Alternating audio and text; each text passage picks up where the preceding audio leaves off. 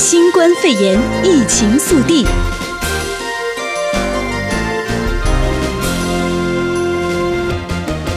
欢迎收听新冠肺炎疫情速递，我是哲伟。W H A 开幕，谭德赛与诺景素启动检讨。世界卫生组织秘书长谭德赛十八号在年度世界卫生大会 W H A 开幕时承诺，会尽快启动独立调查，检讨因应新冠肺炎疫情的措施。谭德赛并且表示，现在风险依然很高，我们还有很长的路要走。部分国家初步血清检测发现，境内最多只有 百分之二十 的人口曾经染疫，而且多数地方比例低于 百分之十。 由于在大会登场之前，世界卫生组织经常遭到批评对疫情反应过慢，谭德赛表示，世卫在早期就提出警告，而且我们经常警告。美国卫生部长艾萨指责世界卫生组织抗疫失败。美国卫生及公共服务部部长艾萨十八号痛批世界卫生组织失败，未能够取得与提供有关新冠肺炎的重要资讯，以致无法控制疫情和挽救人命。世界卫生组织今年以视讯会议的方式举行世界卫生大会 W H A。 艾萨在会中表示，这次疫情之所以失控，我们必须坦白指出，主要的原因之一就是世界卫生组织未能取得世界有需要的资讯，而此一失败造成许多人丧命。艾萨并且若有所指地表示，至少有一个会员国显然因为试图掩盖疫情，藐视应维持资讯透明的义务，以致让全世界付出极大的代价，并且期待这种情况永远不能够再发生。紧接着带你关注到的是 C D C 证实儿童神秘炎症与新冠肺炎有关。纽约市长白思豪十八号表示，联邦疾病防治中心 C D C 已经证实，在纽约市儿童身上发生的一百多起神秘炎症与新冠病毒有关。C D C 将其正式命名为儿童多系统炎症反应综合症。家长如果发现儿童身上有相关症状，应该立即致电家庭医生。接下来带您关注到的是美国生技公司莫德纳第一阶段新冠疫苗试验结果正向。美国生技大厂莫德纳公司十八号报告表示，针对少数志愿者进行的新冠肺炎疫苗第一阶段临床试验获得了正向的结果。而根据法新社的报道，莫德纳表示，疫苗似乎在八名施打对象体内产生免疫反应，而且免疫程序与在新冠肺炎感染者体内观察到的相同。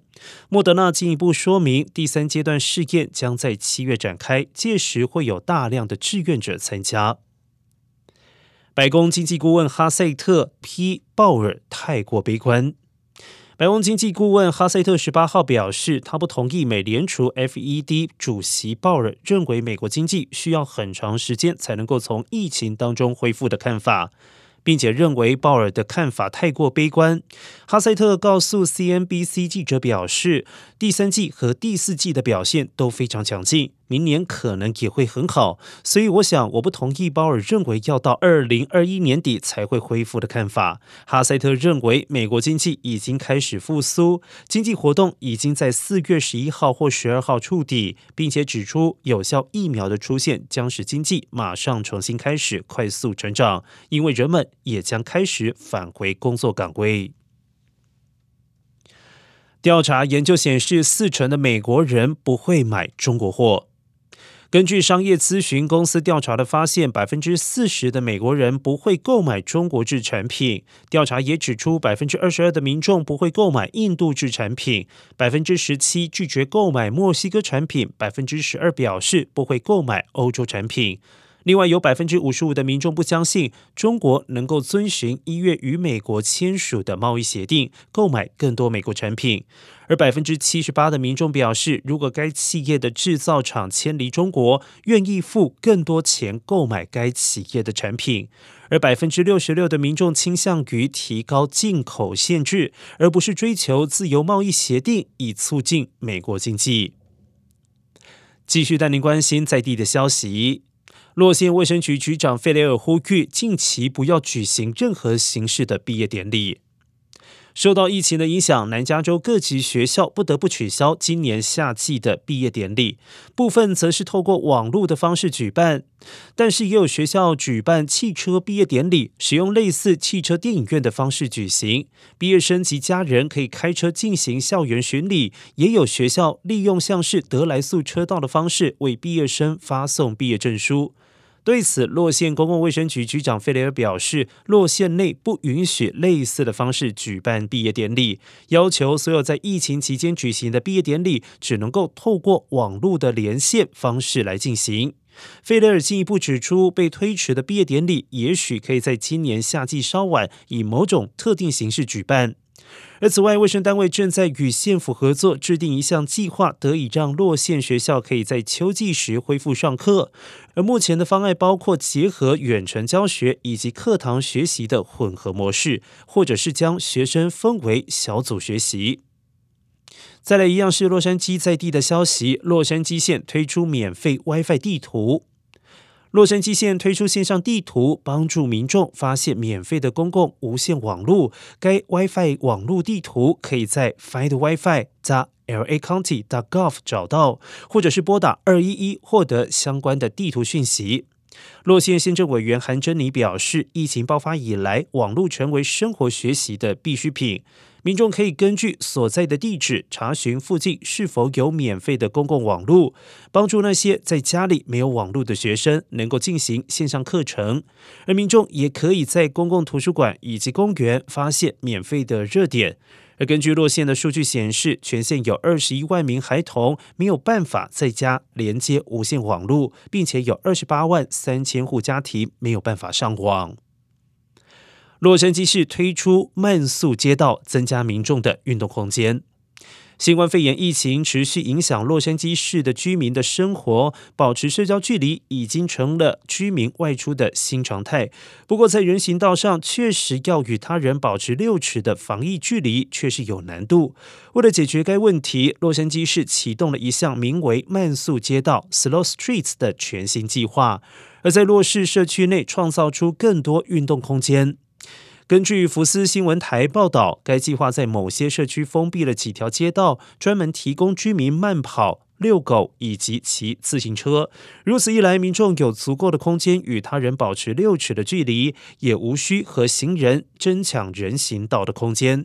不过，该计划并非完全封闭街道，社区内的车辆仍然可以行驶到车道上，因此民众在街道上运动时也应该要注意来车。而洛市并不允许民众借由该计划在街道上进行烤肉或者是任何形式的聚会。洛杉矶市市长贾西提表示，并非每一位洛市居民的住所都临近海滩或者是登山步道，因此希望借由该计划确保受灾较严重的社区或者是社区周边少有公园以及运动步道的民众也能够同样享有安全的运动空间。而洛市 Delray 以及 South Stella 社区是两个最先加入该计划的社区，而该市其他十几个社区也已经申请加入。洛市计划将慢速街道扩大，民众可以上网登记，将自己的社区报名，网址是 coronavirus dot l a city dot org slash slow streets。苹果将逐步解封，本周重启超过二十五家门市。苹果公司十七号宣布，将于本周重新开放美国二十五家品牌店，而这些门店将会实施社交距离规则，限制进店人数，有些门店只提供路边取货服务。而上周，苹果已经在美国重新开启了首批的五家门店，要求顾客以及员工在进入店内之前接受体温量测，并且佩戴口罩。而目前，该公司全球有将近五分之一的零售店已经重新开门，还预计将在本周二重新开放在意大利的十家门店。苹果首席执行长库克上个月时拒绝六月当季的前景做出预测，理由是新冠疫情带来业务的不确定性。欢迎收听 U Radio A M 六九零新冠肺炎疫情速递，我是哲卫。这个新型冠状病毒疫情哦，使得全球都已经陷入比较不确定的这种感觉哦。那关于疫情大流行的新闻从来就没有间断过，让大家觉得哇，这个现实呢非常的残酷，甚至无情。有些人还会觉得还蛮无奈的哦，你只能躲它，又不能做一些积极的事情。那本月份呢，在 N B C 的新闻当中有一篇报道，在芝加哥的警方发现有一对五十几岁的夫妇沉尸在不同的房间里面，那两个人呢头上都有枪伤，后来警方呢发现了、哦、原来是老公开枪先射杀了老婆，然后再举枪自尽。然后家人到场之后就指出，死者当中的太太哦，其实前几天有出现呼吸困难的症状，于是呢就跟丈夫一起去接受新冠肺炎的检测。不过呢，这名死者当中的先生也曾经告诉家人，他非常的紧张，非常的害怕自己跟妻子是不是染上了新冠肺炎。后来家人跟警方猜测，有可能是这位先生因为太过紧张了才会计划这一场谋杀案哦。但是呢，后来非常可惜哦，因为他们检查出来的结果呈现的都是阴性，他们并没有染上新冠肺炎。这也导致出一个问题，就是现在哦，不管你是不是本身原先有没有心理疾病，大家对于这个疫情都产生了过度担忧的情形。那如果一般人都有这样子的情况，那一些本来就有心理疾病的病友呃，是不是会更糟呢？像我们之前有讨论到的忧郁症、呃、焦虑症，或者是呃从来没有谈及过的像强迫症的病友，他们应该要在这个面对疫情的期间，如何来替自己的心情找一个出口呢？那今天呢，特别邀请旧金山临床心理医师林忠进来到节目现场，给一些心理疾病的朋友们一些近期维持心理健康的备忘录。林医师你好。你好，大家好。林医师，最近的新闻真的非常多哦，我相信不管是你或者是一般民众，应该多多少少被这些疫情哦的这些消息整个都淹没了。我觉得心情上面难免都会备受影响。那更何况呢，有一些有心理疾病的朋友，包括刚才有提到的忧郁症啊、焦虑症啊、强迫症的朋友，他们应该要来怎么样面对呢？今天我们就来给某些哦特定的项目啊、呃、提醒大家，呃，看应该要怎么样的应对。特别呢是你之前有谈到的，就是新闻的摄取量。之前你有谈到新闻要定时定量，定时定量概念就是说，在特定的时间你就看固定的时间新闻，比如说晚上的七点，你就摄取十分钟或半小时，这个你有提醒过。但是呢，如果再进一步，你有没有再更多的建议？大家在新闻摄取上面还要更注意哪些地方？对，刚刚哲伟说的没有错，就是说说上次所提醒的，像是定时跟定量去呃阅读这是相关的一些新闻之外，那当然因为现在媒体的种类非常的多嘛，管道也非常的多，包括就是说电视、网络、手机都会收到很多很多不同的一些呃新闻。是，如果说自己可以选择自己比较偏好也比较相信的新闻频道或是来源的话，那就专注在那几个消息来源。这个也会有帮助于我们去能够减缓心里面的一些担心的一些程度。嗯，也就是说，因为不同的平台、不同的媒体，他们的确有不同的一些理念或是一些呃消息来源。那当消息来源太过于多或是混乱的话，那当然对于阅读的的人来讲的话，会变成是说不知道哪一个东西是真实的。对，那加上我们也无从去求证。那变成是说，这个只会增加心里面的一些负担。嗯，其实林医师的概念就是不要太过杂食了。在现在疫情哦、嗯、这么样复杂的情况之下，大家也不晓得哎哪些新闻消息是正确的，哪些新闻消息是不正确的。那最简单的方式就是单一媒体嘛，你习惯哪些媒体，你就单独只看那些媒体。然后呢，那些媒体的选择也要选择值得信赖的，比如说听我们家电台，或者是你本来就有习惯接触某一些最大的主流、呃、电视网，比如说 C N N 啊，或者是一些呃福克斯新闻网等等哦。其实你只要单一追逐一个新闻频道，那相信它呃一定会给你足够的这个充足的这个新闻量。可是林医师，我倒想问另外一个问题，就是说新闻哦现在有好有坏，你会不会也建议民众，其实在好坏的新闻之间，也要自己主动去取得一个平衡感？当然当然，因为我们没办法说限制媒体去播报任何的一些新闻，嗯，但是我们自己可以，像我自己本身在做的一个方式，就是说可以依照个人的兴趣去搜寻相关的一些影片或是新闻来看。嗯，那举例来讲，如果说你很喜欢车子的人，你可以例如说你可以 follow 一些像是车子相关或者说你特定喜欢的一些品牌的一些新闻，那你可以大概知道说诶车子现在近况怎么样。那还有有些人喜欢煮饭，有些人喜欢小动物，那都可以透过这样的方式去追踪一些特定的一些频道。那透过这个方式，我们至少可以比较平衡的去吸收不同的资讯的来源，而不会说只是单单的疫疫情方面的一些新闻。嗯，其实林医师讲的非常正确哦，就是说我们在接受这些疫情的新闻之外，其实有很多的新闻，特别是你有感兴趣的新闻或者是一些资讯的东西，在现在网络这么样发达的世界，你很容易去搜寻得到哦。甚至呢，有一些频道现在都有特别专门在经营哦，都是报一些好消息的频道，比如说在台湾就有人间福报啦，或者是好消息电视台啊，其实基本上还是可以去搜寻到特定的媒体，它是可以提供你比较有兴趣的、比较正向的新闻，来均衡一下你所吸收的这些新闻量、资讯量，不要永远都是那么样的负面。再来呢，现在社群媒体真的非常多，比如说我们总统最爱用的 Twitter 啦，或者是 Facebook 啦，或者是 Instagram 啊，太多太多太多了。它当然是一个很好的这个情感交流的一个工具哦，但是有些时候它上面也会夹杂很多朋友 po 文的负面情绪，还有负面的消息。这个时候你在呃面对呢这些病友们，有没有一些特别要提醒怎么样使用这些社群媒体？对，那社群媒体就算应该这样看，如果就算这个疫情还没有发生之前，也会知道就是说身边总是会一些特定朋友他们所刊登的一些文章、分享的一些东西，或是所 po 的一些言论，相对都会有一些特定的一些倾向。嗯，那当然在这个疫情的的比较特殊的情况之下，有些特定的一些消息、特定一些文章，的确会造成自身情绪上的一些影响。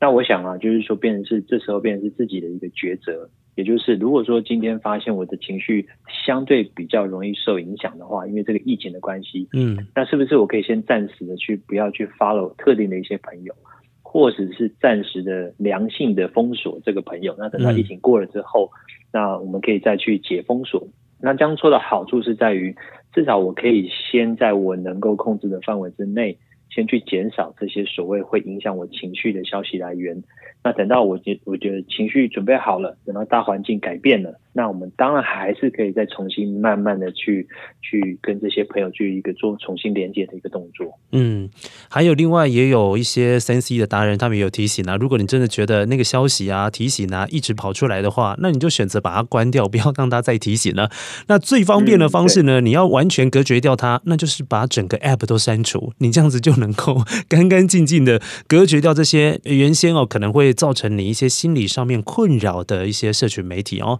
那最后呢，其实我们在很多集节目当中，我们都有讨论到忧郁症啊、焦虑症啊，但是有一个症状哦，在这个时间点哦，也特别被关注，那就是强迫症。我们好像一直对强迫症这个病症呢，没有太多的讨论。今天就强迫症一点点的建议要给到他们，林医师有没有什么样特别要提醒他们？就是在这个疫情期间。对，那强迫症它一个特色就是说，它会针对特定的一些行为，会不断重复的去做。嗯，那这个是反映出他们心里面的想法，因为他们会不断的去重复一些有特定的一些担忧、特定的一些不断的一些啊冲动，想要去做一些事情。嗯，那当然程度上好的是在这个。就洗手这个事情当然都是好的，不管有没有疫情，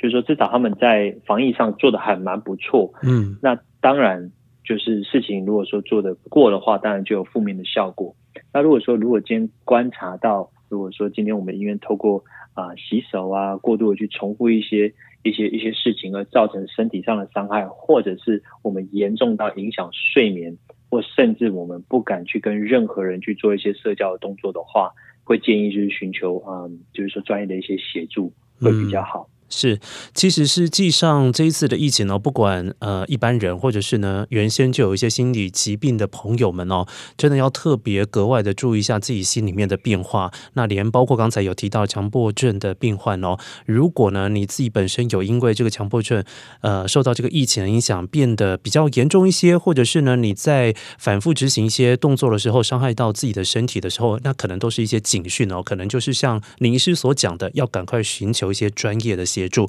那这边呢还是要再次的提醒大家，因为我们的洛杉矶县呢有因为疫情的关系特别提供了一个心理咨商的专线八零零八五四七七七一 八零零八五四七七七一，它是二十四小时的专线哦，所以呢有需要的民众，你觉得心里面负荷不了了，或者是说你本身就有一些心理上面的小感冒小症状的话，那都是可以拨打这一电话来寻求协助哦。那今天还是特别谢谢这个林医师跟我们连线，也给了这些病友们一些很重要而且很有用的备忘录。再次谢谢林医师来到节目现场，谢谢你。不客气不客气，拜拜拜拜。